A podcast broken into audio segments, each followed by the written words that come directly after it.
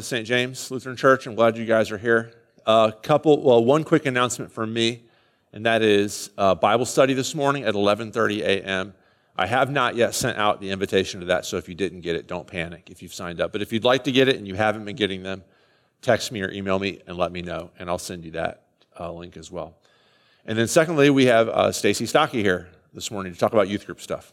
Good morning. I am here to invite you to come to youth group on Tuesday nights. If you are junior high or senior high, that's sixth grade, all the way up through senior year of high school, come on Tuesday nights from 6:30 to 8 p.m. here at the church. Me and Katie, Katie and I, we are leading this together. And we split up into two different groups. We go junior high and senior high after we have a devotion together. It's a lot of fun. We're studying Psalms 23, and I want to see you there. Any adults who would love to come, stick around, hang out in the back, watch what we're doing, and observe. I want you to come. I want you to be here. And if you feel like stepping up and helping and joining in with small group discussion, that would be fantastic. So there's that. We also have two events coming up really fast. The senior high is doing a bike and brunch on September 26th, where we're going to meet here at St. James. Bring your bike, rollerblades if you'd rather walk or jog, or if you just want to kind of sit and stare at the beautiful lake on a Saturday morning in some peacefulness, come with us.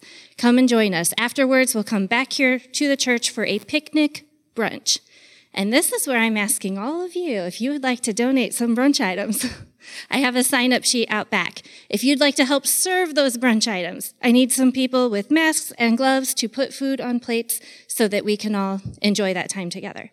Junior high, that very next day, Sunday, is going to also have a little picnic lunch here at the church around noon. And then we're all going to go families. This is a family thing. We're going to go to Eckert's. It costs $5 to go out onto the field to pick apples. Junior high is covered. I'm taking them all. We will go pick some apples together, a couple of bags, and then divide them up with some caramel to take home. And it'll be a grand old time. If you would like to go out on the field too with your family, it's just $5 to do that, but you do have to register in advance to get your ticket. So talk to me about that. I have these little recipe cards out back on the table. They have apples on them. For any of you who would love to share with our junior high one of your favorite apple recipes, take this home, fill it out, bring it back, give it to me. Thank you. Thank you, Stacy. Let's stand and begin worship. Let's begin in the name of the Father, and of the Son, and of the Holy Spirit. Amen. Let's confess our sin to God. O Lord, merciful Father, you keep covenant and steadfast love with those who love you and keep your commandments. We confess that we have not listened to your servants, the prophets. We have not heeded your law, nor have we rejoiced in your gospel. We confess that things have fallen apart. But Lord, you keep covenant even when we do not. Your love is steadfast when ours is frail and fallible. You are faithful even when we are faithless. We want you to be our God, and we want to be your covenant people. Grant us the gift of faith. By your Holy Spirit, work in us steadfastness and singleness of heart, that we might manifest your love in the keeping of your commandments and the living of your gospel.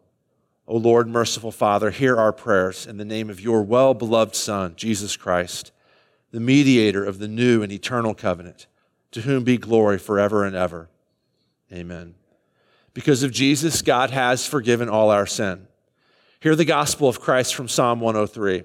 Bless the Lord, O my soul, and forget not all his benefits, who forgives all your iniquity, who heals all your diseases, who redeems your life from the pit who crowns you with steadfast love and mercy, who satisfies you with good, so that your youth is renewed like the eagles. Amen. The psalmist from Psalm 143 Hear my prayer, O Lord. Give ear to my pleas for mercy. In your faithfulness, answer me in your righteousness. Enter not into judgment with your servant, for no one living is righteous before you. Glory be to the Father, and to the Son, and to the Holy Spirit as it was in the beginning, is now, and will be forever. Amen. You may be seated. If you are looking at the bulletin right now, if you could flip forward to the epistle reading, uh, which comes on the next page. Let's do the epistle reading first, Romans 14, 1 through 12. And then we'll sing the hymn, and then we'll do the gospel reading. As for the one who is weak in faith, welcome him, but not to quarrel over opinions. One person believes he may eat anything, while the weak person eats only vegetables. That's not weak, but by the way, not, not weak constitutionally. It's talking about in, in the, uh, in the days of the early church, there was an aversion to eating meat, not because there's anything wrong with meat, but because the only place to get meat in the ancient Greco Roman world was at the temples. There weren't grocery stores. If you wanted to eat meat, you would go to the temple and buy meat from their offerings, and that would be meat that you used. Paul has this conversation in Romans. He has the same conversation in 1 Corinthians where he basically says, Look, there's nothing wrong with the meat. It's delicious. If you want to eat it, eat it. But other Christians, you should, you should realize, are offended because that meat comes from temples. They're the weak ones. They don't need to connect that meat with the idolatry from which it came, but they do. And because we love them, we're going to treat them graciously. So when he says weak here and talks about vegetables, he doesn't, it's not like weak physically. It's just uh, weak conscience as far as eating meat, which would come from the temples. Verse 3 Let not the one who eat despises the one who abstains, and let not the one who abstains pass judgment on the one who eats, for God has welcomed him. Who are you to pass judgment on the servant of another? It's before his own master that he stands or falls, and he will be upheld, for the Lord is able to make him stand. One person esteems one day as better than another, while another esteems all days alike. Each one should be fully convinced in his own mind. The one who observes the day observes it in honor of the Lord. The one who eats, eats in honor of the Lord, since he gives thanks to God. While the one who abstains, abstains in honor of the Lord and gives thanks to God. For none of us lives to himself, and none of us dies to himself. If we live, we live to the Lord, and if we die, we die to the Lord. So then, whether we live or whether we die, we are the Lord's. For to this end Christ died and lived again, that he might be both Lord, that he might be Lord both of the dead and of the living. Why do you pass judgment on your brother? Or you, why do you despise your brother? For we will all stand before the judgment seat of God, for it is written, As I live, says the Lord, every knee shall bow to me, and every tongue shall confess to God. So then each of us will give an account of himself to God. This is the word of the Lord. Thanks be to God.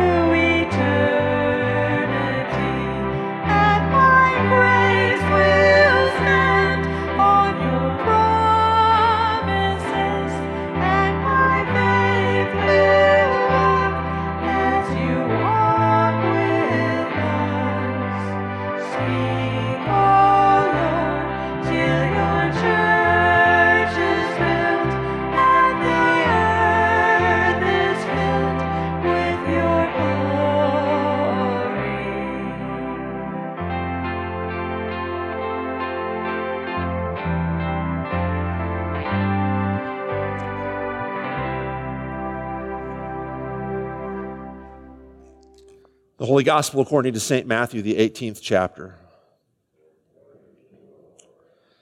Then Peter came up and said to him, Lord, how often will my brother sin against me and I forgive him? As many as seven times? Jesus said to him, I do not say to you seven times, but 77 times. Therefore, the kingdom of heaven may be compared to a king who wished to settle accounts with his servants. And when he began to settle, one was brought to him who owed him 10,000 talents. And since he could not pay, his master ordered him to be sold with his wife and children and all that he had in payment to be made. So the servant fell on his knees, imploring him, Have patience with me, and I'll pay you everything. And out of pity for him, the master of that servant released him and forgave him the debt. But when that same servant went out, he found one of his fellow servants who owed him a hundred denarii. And seizing him, he began to choke him, saying, Pay what you owe. So his fellow servant fell down and pleaded with him, Have patience with me, and I will pay you. He refused and went and put him in prison until he, shall, until he should pay the debt. When his fellow servants saw what had taken place, they were greatly distressed. And they went and reported to their master all that had taken place. Then his master summoned him and said to him, You wicked servant, I forgave you all that debt because you pleaded with me. And should not you have had mercy on your fellow servant as I had mercy on you? And in anger, his master delivered him to the jailers until he should pay all his debt. So also my heavenly Father will do to every one of you if you do not forgive your brother from your heart. This is the gospel of the Lord. So, if you can remember, oh, yeah, actually, before I do that, let me start off by apologizing to you. And I know this is going to freak some of you out. I'm gonna, this, this sermon, I mean, there's so much in this text. And it's so important. This is so important. This is about the heartbeat of the kingdom, is forgiveness. And there's so much here. I'm gonna, I, I don't wanna, I don't wanna just scurry on past this like it's an interesting biblical topic. And so, like I said, this is gonna scare some of you what I have to say next. This might run a tad longer than most of my sermons, which is saying something since most of my sermons are long anyway. Uh, but I, I, do, I do think this is super important. Let me start off by just reminding you of, this, of the sermon text from last week that we talked about, Matthew 18. And um, in Matthew 18, it's the text about, we, I, didn't, I talked about the first half of Matthew 18 and not this part, but if you'll remember, it's the part where Jesus says, if your brother or sister sin against you, go to them one on one and tell them their fault. And if they listen to you, then you've regained your brother or your sister. If not, go back to them with two or three other brothers or sisters so that, the, uh, so that at the mouth of two or three witnesses, everything can be established. If they still don't listen to you, then you need to take it to the entire church family. And if they won't listen to the church, then you treat them as a tax collector and a sinner. And then Jesus says, I give you guys that authority. I give the Christian church that authority to forgive sins and to hold on to sins. This is one of the reasons why it's very, very, very, very important that you guys be forgiving the sins of your family members and your loved ones and your friends, is because the forgiveness of Christ passes through you, through the Christian church to each other. I need you guys to forgive me. Not because, you know, I just want to know that you guys like me and we're, we're okay with each other, but because I actually need to receive the forgiveness of Christ. And Jesus says that happens through his church because where two or three of you are gathered in my name, I'm there. And whatever you bind on earth will be bound in heaven, and whatever you loose on earth will be loosed in heaven. That raises this question that Peter has, which is should we do this like forgiveness? Should we do it seven times? This is at the beginning of our text this morning. That's super generous, by the way. Peter's being more generous than the rabbinic norm.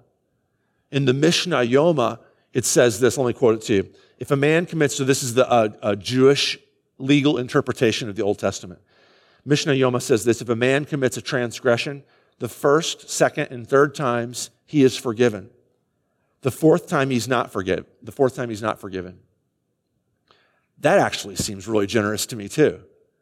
Like especially in our culture where everything is permitted, but nothing is forgiven. You know, we, we don't do forgiveness in our culture. We allow everything, there's a list of three or four things, though, that if you do, there's no coming back from them.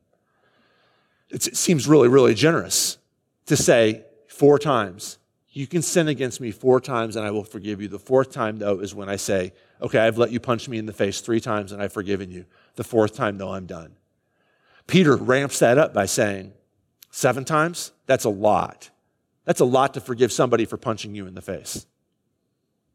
Jesus says, well, he says, no, 77 times. Um, just make this point. I'm not even, this, I don't even know why I'm bringing this up, except it's interesting to me. This is, he's echoing. Do you guys remember the Lamech story from Genesis chapter 4? Where Lamech says, you know, uh, this is right after Cain and Abel's story. Lamech kills a guy because the guy insulted him. And then Lamech writes a poem about it. And he says to two of his wives, hey, listen to this poem I wrote. And in the poem, he says, if Cain's vengeance is sevenfold, Lamech's vengeance is 77fold. I've killed a man for insulting me, he says in, in the song. Basically, like, you don't screw with me.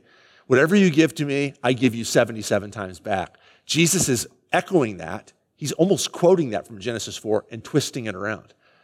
Whatever wrong you do to me, I will give you 77 times back forgiveness. Anyway, Jesus' main point, you guys know this, you've heard this before, is not, okay, so 77 times, that's a lot, but I've got paper and pen. I can keep track of 77 times. That's not the point. In, the economy of the world, forgiveness is transactional. Forgiveness is something that you do. Um, actually, forgiveness, forgiveness is something that you do if somebody does what you want them to do. That's what I mean by transactional. Forgiveness is something that you primarily do in our culture. You primarily do for your own mental health. Forgiveness is what you do for self therapy. Um, you know, forgiveness is not something that it's not necessarily, you don't need to necessarily offer forgiveness to somebody else. You just have to internally forgive somebody else so that you feel better. I was I just just for kicks. I looked on Mayo Clinic's website for a definition of forgiveness. You know, there's a ton of stuff on the Mayo Clinic website, and there's a lot of mental health stuff. Anyway, the, the Mayo Clinic's um, there's this section on you know in, in, their mental health section on forgiveness. They define they, they, they define forgiveness this way. Let me quote you. Forgiveness is, according to Mayo Clinic, letting go of resentment and thoughts of revenge. Letting go of resentment and thoughts of revenge. Almost all of us think in our culture of forgiveness that way, which is good. You should let go of resentment and thoughts of revenge. But you see what it, do you see what that is? That's primarily internal. Like if you punch my face, I don't really need to deal with you anymore to do this kind of forgiveness. I can walk away, I can cut off the relationship, and then I can go breathe deeply, and give up thoughts of resentment, work on giving up thoughts of resentment and revenge. That's something I can do on my own. Whereas in the Bible, it says this is why how many times do I need to forgive is the wrong question because it's, it's transactional. Like, what do I need to do for my own well being? How often do I have to forgive before I'm like, you know what, I can't do this anymore?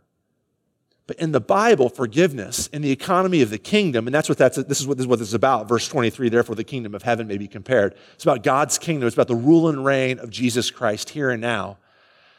Forgiveness is relational. It's about restored relationship. And so it's super important. I, there's a lot, that, lot to be said here. I'm not going to say everything, of course.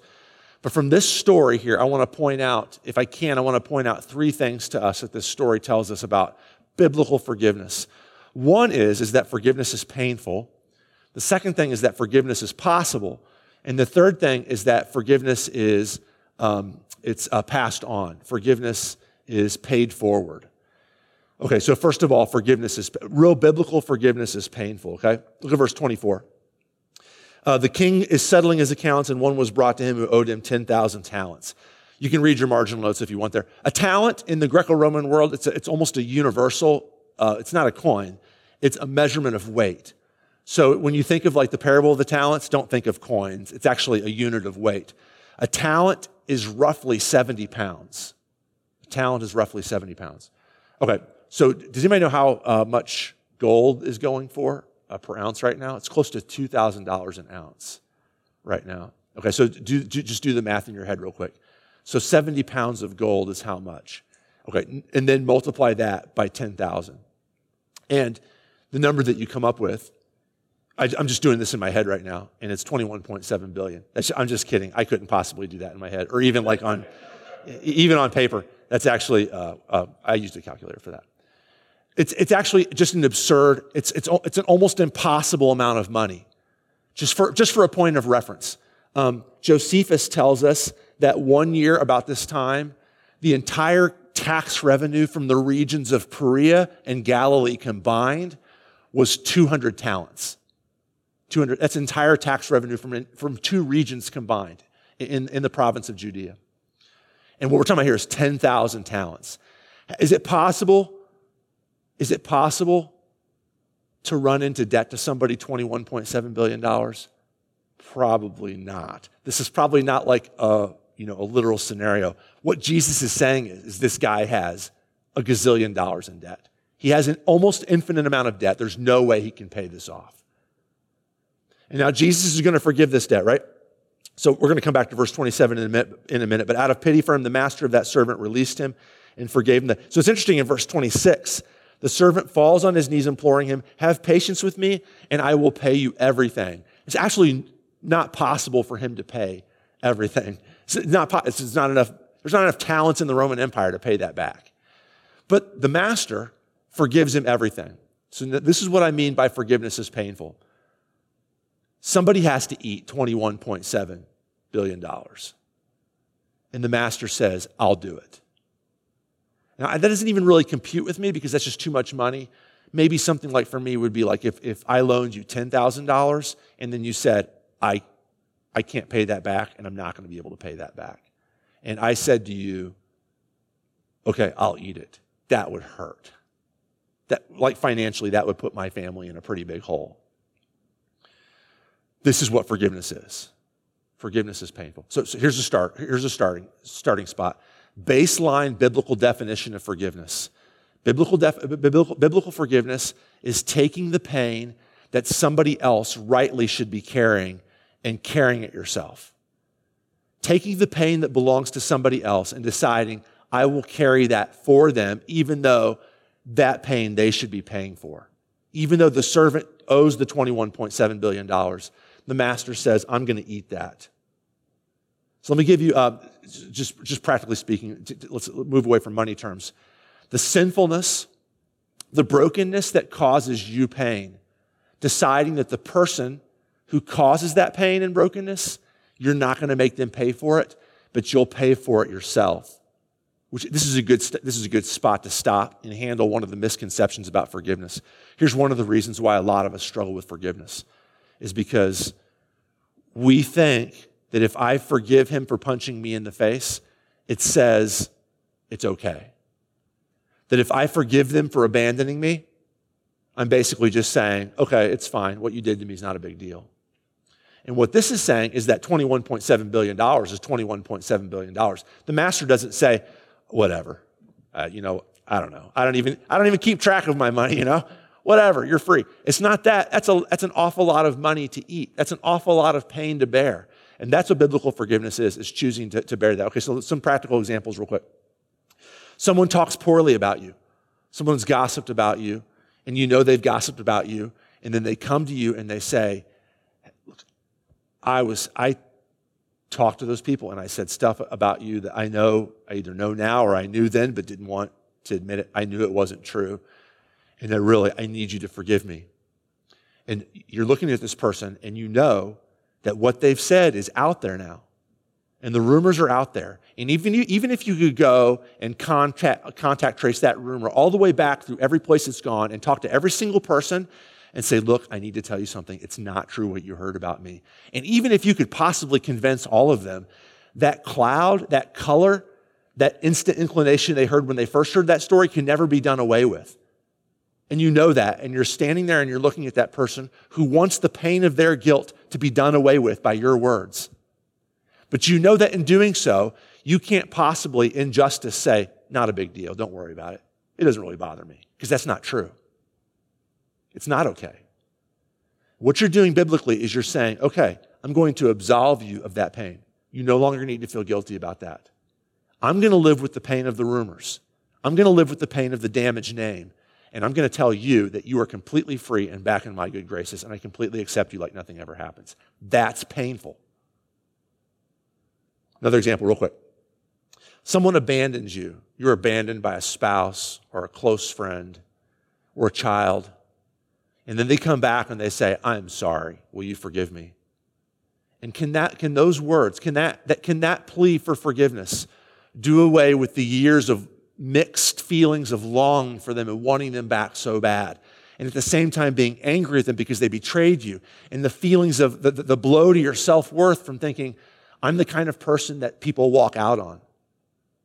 Can that request, I'm sorry, will you please forgive me? Can that, uh, can that undo all those? No, and you should not try to make it do that. This is not self therapeutic. You're not trying to get rid of the pain.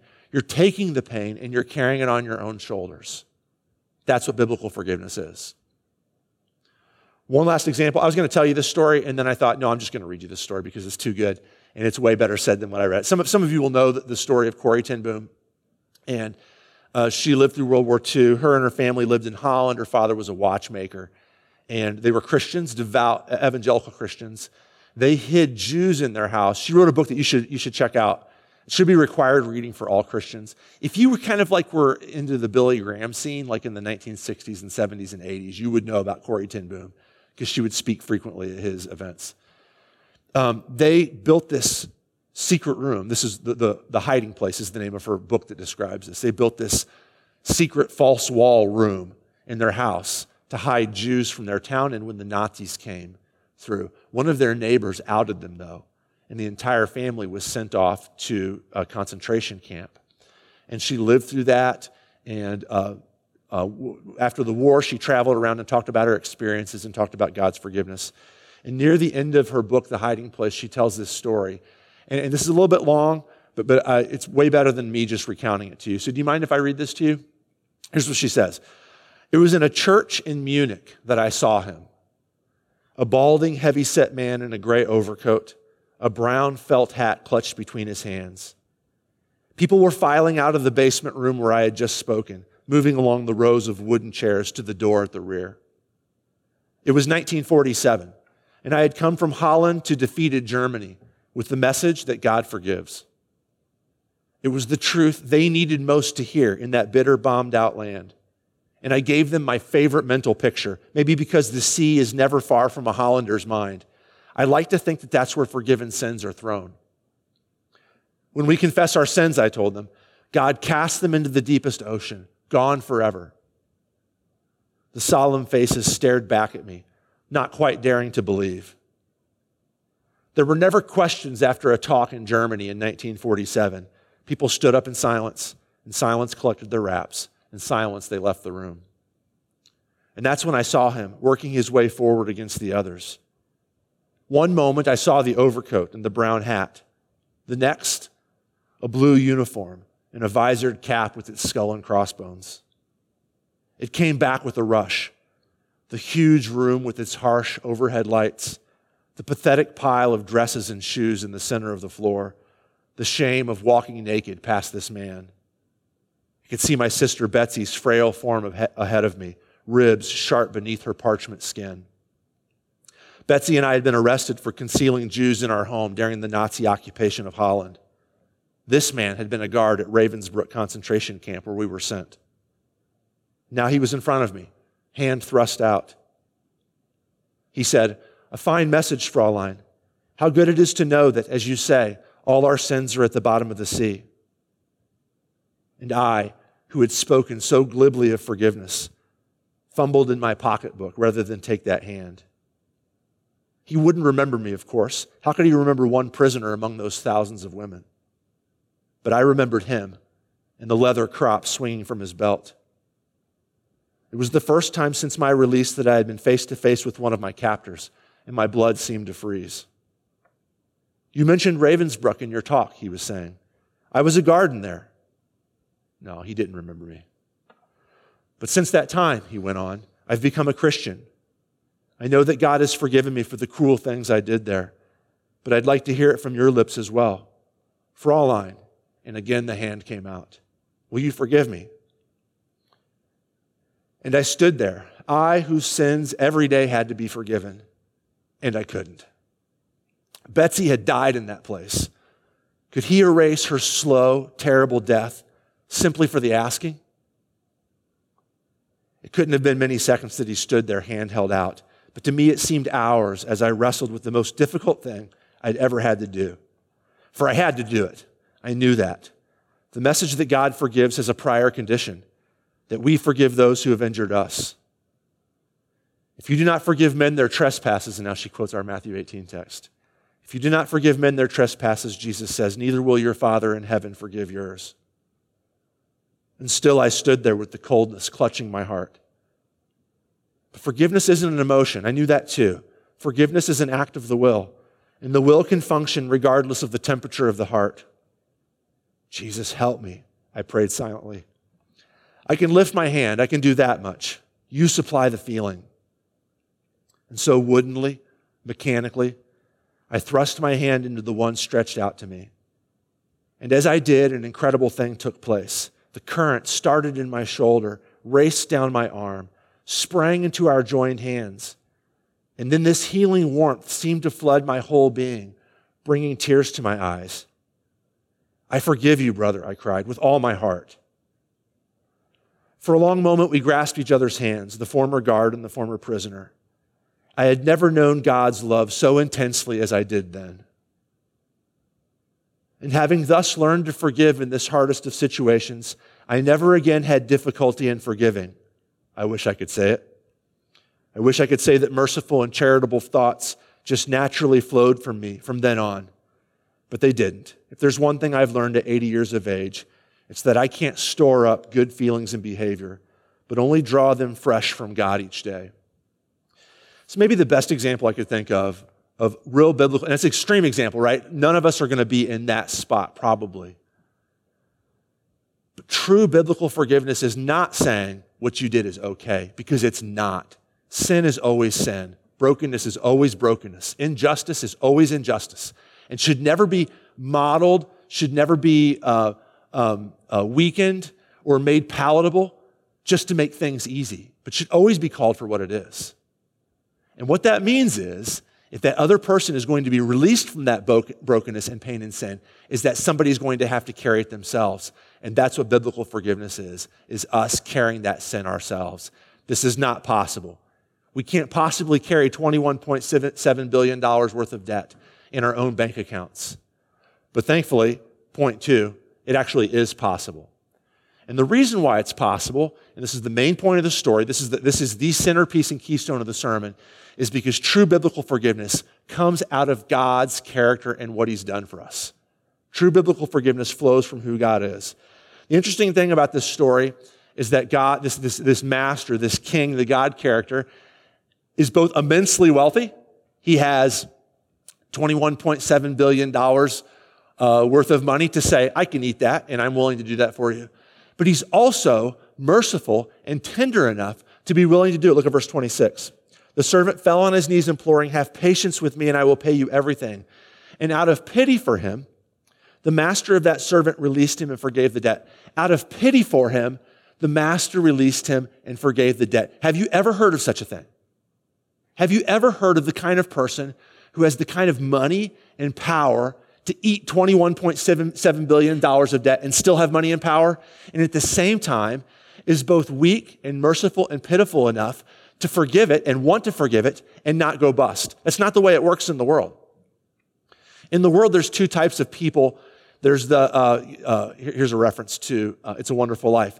There's the, the Mr. Potter type people who have the money and who have the power. And the reason why they have the money and the power is because they're firm enough and they're strong enough to force other people to give it to them. They're firm enough and strong enough to say, I don't forgive debts. If your mortgage is due, it's not my fault that it's cold outside. It's not my fault that you just lost your job. It's not my fault that your wife is pregnant. That money's due and that money is mine. The only people who have $21.7 billion are the people who are firm enough to squeeze it out of everybody else. And the George Baileys of the world, who are merciful enough and kind enough to forgive debts, don't have any money and power because they're too busy forgiving debts. But here in our Creator God, at the cross, you find a God who's both immensely rich and powerful, powerful enough and rich enough to forgive $21.7 billion of debt, and merciful enough to want to, to want to do it. This type of person only exists in Jesus Christ. He's the only one who's able and willing to do that. One of our problems with forgiveness is so, so you know, the payout is, you know, go to the cross. And now it's my job to try to convince you that this is constantly necessary to draw upon this well of power, money, forgiveness money, and pity to receive this. You know, one of our problems with receiving this ourselves is that we like to think that what we've done enough, that what we've done to God isn't so costly that it would cost him $21.7 billion. You know, we've stepped on his toe. You know, maybe it's kind of, you know, uh, you know, it's, it's, kind of put, put him out of sorts for a second, but just a quick, oh, I'm sorry, and another quick, uh, no big deal. It's just my toe. And we're on our way. Or we like to imagine that what we've done isn't so bad that it needs his pity. Like if you step on my toe, I don't have pity for you. If you say, Will you forgive me for stepping on your toe? I'm not like, Oh my goodness. My heart goes out to them. I'll forgive them. We like to imagine that we're somewhere. Of course, God accepts us. We're Christians. Right? We're not that bad. And yet, this story insists that our debt's actually $21.7 billion. Right? So, you guys have uh, William Shakespeare. It, it, looks like William Shakespeare, when he was young, was accused of poaching deer. Harry, Harry and I read, um, I told you guys about this, Connecticut Yankee and King Arthur's Court. There's a guy in there who gets executed. You know, he's a citizen of, of, of, of England. He gets executed for killing one of the king's deer. Why is that? Why is killing the king's deer a capital offense? Well, it's because since it's the king's deer, it's literally priceless. It belongs to the king, and so any offense against any of his belongings is an offense against his imperial majesty. All of his deer are, there's no amount of money that that guy could say, Sorry, I killed your deer. Can I pay you back? No, my deer are priceless. That's why it's a capital offense. Now, you and I know that that's deeply offensive. The reason why we know it is because kings and queens are no different than, than me. My, my property is no different than your property in terms of value just because I own it or you, you own it. Right? We're, we're, egalitarian in that way, in a good way. But now, what we don't want to lose is th- this notion that God's property is actually infinitely priceless to him because it's his. And when we damage his property, it's like poaching one of the king's deer. It's actually a capital offense. And we're like, why? It's not that big of it. It's just a deer, God. You know, I just, you know, I just, I, I know I lose my temper, but it's, you know, it, it didn't hurt anybody. But that's actually a capital offense. We also like to imagine that what we do doesn't demand the kind of pity that's offered to this guy here. It's not bad enough that it needs that sort of pity. But damaging what God has made is horrible, and it deeply offends him. Just like damaging, if I damaged something that you had made, it would be deeply offensive to you. You're like, no, not that, not, I don't know. Think about this. What's the most precious thing that you've made? Many of you, not all of you yet, but many of you. The most precious thing that you've made is like another human being. And if somebody damaged that, that human being that you and your spouse made, would you be like, hey, no biggie? Hey, it's okay. It's okay. I'm not hurt by that. You would be rightly and justly furious. Why? Because that's yours. And yet we damage ourselves, who God made internally, externally. We damage our relationships with God, which God made. We damage other people that God made. We damage the environment that God made and then expect it to be not a big deal. And what the story is telling us is that we desperately need the richest man on earth to have pity on us and to cancel our debts. And thankfully, He's the kind of God who does it. He's the kind of God who looks at our worst sins, all of our sins, and says, I'm able to pay for that, and I want to pay for that. Now, a couple quick notes here before we move on. Flowing out of this notion that forgiveness is possible because biblical forgiveness flows out of who God is. A couple quick notes that flow out of that. Every time I talk about this, somebody will say to me, I, preached, if I preach a sermon dedicated to forgiveness, I did that maybe five or six months ago. And people, I had the same conversation after the sermon with people, different people. One is a lady said to me, I get what you're saying. It's good. It's helpful. But ultimately, my main problem is I can't forgive myself for what I've done. And so, what, do we say about that? In the story, biblically, if real biblical forgiveness comes from God, then your inability to forgive yourself is actually a misread on your part because you don't need to forgive yourself. The slave who owed the $21.7 billion doesn't go to the master and say, hey, look, you're nice, but really, I need to forgive myself. That's the main thing. No, the main thing is that the slave, that the, that the king to whom he owes $21.7 billion has forgiven him. Look, let me say this. First of all, a couple, couple things. First, practical. You'll never forgive yourself. You struggle with that? Everybody struggles with that. I'm telling you, there will, never be a point in your life unless you abandon, you can self medicate and get here. You, you, you can, there's lots of things you can do maybe to try to get here, but you will never be able to look yourself in the face in the bathroom mirror and say, I'm 100% okay with you. Never. You will never be able to forgive yourself. Thankfully, you don't have to. You don't have $21.7 billion. The king of the universe does. So, what am I saying to you? You're, you're, aiming at the wrong target. Don't try to forgive yourself. Instead, what you should do is come more to grips with the fact that God has forgiven you. That God, who knows way more about your foibles than you do, and remember, you'll never be able to forgive yourself for your own eccentricities, for your own sins and weaknesses and failings. I look back at the things I've done to damage my family. I look back at the, the, the conversations I've had with people that were self serving. I can never go back and undo those. Never can I say, you know what? I'm fine with what happened. Never. Instead, what do I need to do? I need to go to the foot of the cross and realize that the, that the one who died for me says, Aaron, I know about all of that. And I even know some stuff that you've done wrong that you aren't even aware of yourself. And I completely accept you and love you, no questions asked. You don't have $21.7 billion with which to pay yourself off, but I do. You don't have enough self pity, Aaron. You don't have enough self empathy and self and, and uh, uh, self serving focus to feel as sorry for you as I feel for you. You don't have enough love for yourself. You don't have as much love for yourself that I have for you. You could never have as much mercy for yourself as I have for you, and I'm giving you infinite love and mercy and infinite forgiveness. And it's my job as a Christian not to try to forgive myself, but to live in the light of God's forgiveness, to believe that I'm completely accepted and forgiven by God in Jesus Christ. That's the first misconception that flows that can be answered by this notion that forgiveness comes not from ourselves, but from God.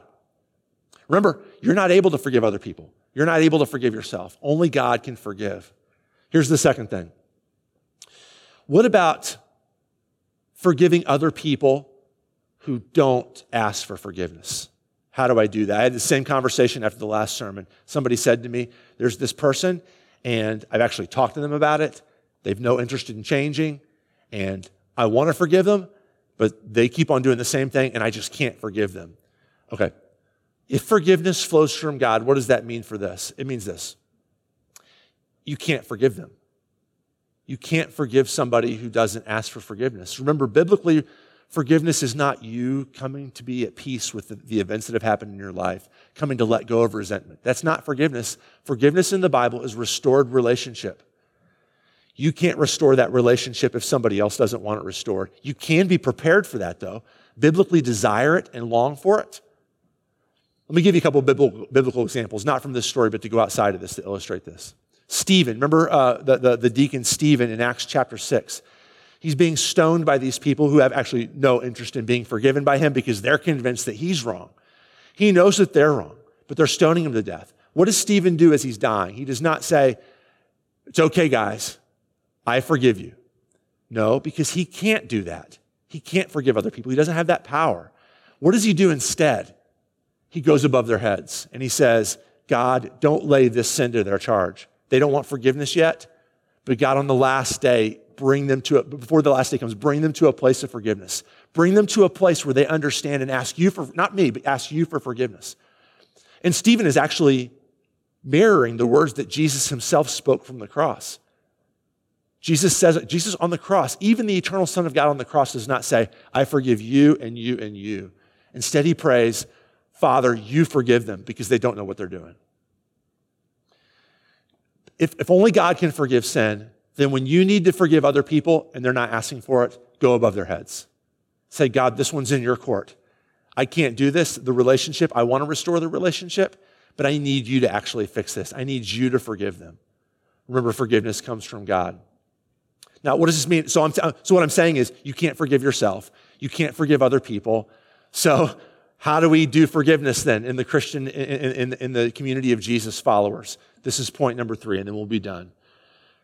Forgiveness, biblical forgiveness, is paid forward. It never comes from you. You don't have that kind of cash. You don't have that kind of pity. You don't have the ability to forgive other people for their sins. Instead, what you do is you pay forward uh, the sins, that you pay forward the forgiveness that you've received at the cross. Look at verse um, 32. The master summons the wicked servant. So, okay, so uh, set this up. The servant walks out completely forgiven of his $21.7 billion debt, and he runs into a fellow servant who owes him 100 denarii. A denarii actually is a coin, and it's, uh, you can buy these coins on eBay.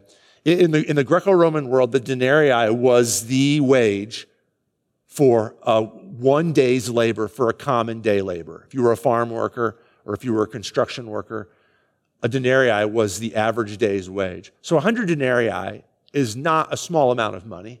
It's what, what is that, like three, four months of uh, a salary for, uh, or, pay, or pay for the average citizen of the Roman Empire. It's not, it's not a small sum of money. It's going to hurt him if he wants to swallow this up. However, it's nothing compared to the, with the $21.7 billion that just got forgiven. And he says, No, I'm not going to forgive that uh, for you. And so the master finds out, and now go back to verse um, uh, 32.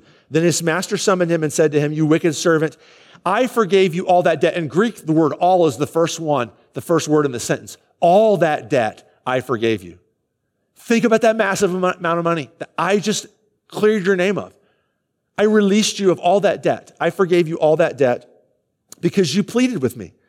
And should not you have had mercy on your fellow servant as I had mercy on you? The mercy that I gave you should have flowed through you to him. And in anger, his master delivered him to the jailers until he should pay all his debt. Until recently, even in, even in the West, debtor's jail was a, was a thing. Like you put somebody who was in debt into prison. They couldn't pay it in prison, right? But it kept them, you know, kept them from running away. And it also encouraged their family and friends to pay off the debt to get him out. So he puts him into this prison. And then Jesus finally says, and Jesus doesn't always end his parables with a, uh, with a moral of the story. But here he does, and it's a punch in the stomach. So also my heavenly Father will do to every one of you if you do not forgive your brother from your heart. Now think about this for a second. He is not saying, I need you to start forgiving people, and if you don't, you're going to hell. In the story, he's saying this I have supplied you with this near, in the story, but in real life, in, with this infinite supply of forgiveness. And I need you, if you've really experienced that, to be a conduit to that to other people in your life. So uh, a week or two ago, I was in the drive-through at Annie's because that's like usually where you can find me. And I was I would pull through, pay for the custard, and the, the teenager at the counter said, um, said, listen, about a half hour ago, somebody came through here and said, I want to pay for the person behind them. And so that person pulled up and we told them, and they said, I'll just give it to the person behind me. And it's been going like back for like a half hour now. And the people have just been passed. It's 12 bucks. And I, I, could take that off your bill or if you wanted to pass that back. I, I couldn't possibly say, yeah, let it stop here. I'll take that $12 off. I, I couldn't possibly do that. You know, it's just not, it just didn't, it, it, clearly the wrong thing to do. And the reason why is, is because it's not my $12. That was not my $12. I don't have a right to use that $12 to pay for my custard. You pass it on to the person behind you. That, that's what he's saying here. You, you don't have, you're not able to forgive yourself. You're not able to forgive other people. Instead, what you're doing is you're drawing on this infinite amount of forgiveness that you have already see, received and are just funneling it forward to other people as a conduit. This is the main point. The main, the main point here that Jesus makes at the end is not, I need you to forgive other people or I'm going to punish you. It's this people who willingly forgive other people in the name of Jesus are people who've really experienced the gospel. And people who are unwilling to forgive, well, let me say it this way. All of us are here, right? All of us who struggle with forgiveness, the extent to which you and I struggle to forgive other people is the extent to which we do not realize our position at the foot of the cross. The extent to which you and I struggle to forgive other people is the extent to which we forget the gospel. The extent to which we forgive how much has been paid for us. Jesus canceled a $21.7 billion debt that I had. And for me to hold your several dollar debt over your head because I just can't let this go. I just, I can't do it. Shows that I am not grasping who I am in Jesus Christ, that I am not forgiven. Last thing I'm going to say, we'll be done. Practically, what, what, what help can I offer to, to us from this story in forgiving each other? Go to the foot of the cross. Go to the gospel. You struggle with forgiving? Everybody does. Go to the cross and look at Jesus. You struggle with that debt that other people have to you? Go back and look at your empty, at your, at your empty loan statement. Go back and think about how much Jesus has paid for you to be accepted freely by God and then just let that flow out from you to other people. Let's pray. God, help us to be people who live out the gospel to each other. Help us to be people who freely pass on your forgiveness, the forgiveness which we have in your Son, Jesus, to each other. We pray this in his name. Amen. Okay, please stand with me and we'll continue in prayer. Let's pray. Father, we thank you so much for loving us and for being a good God to us. And we thank you for, like, I just, it's, I, I hate to say this, but like working on this text this week, I, I don't know why I'm surprised by how big my debt is. I, I've confused grace in my life with permissiveness. I've confused the gift of your son, Jesus Christ, on the cross for me. I don't know why. I've, I've confused it as some sort of like, your stamp of approval on me per se, that somehow I'm okay now. And God, I, I thank you for reminding this, me this week of like the debt that I owe you. God, I want to experience the joy of your gospel, the joy of your forgiveness.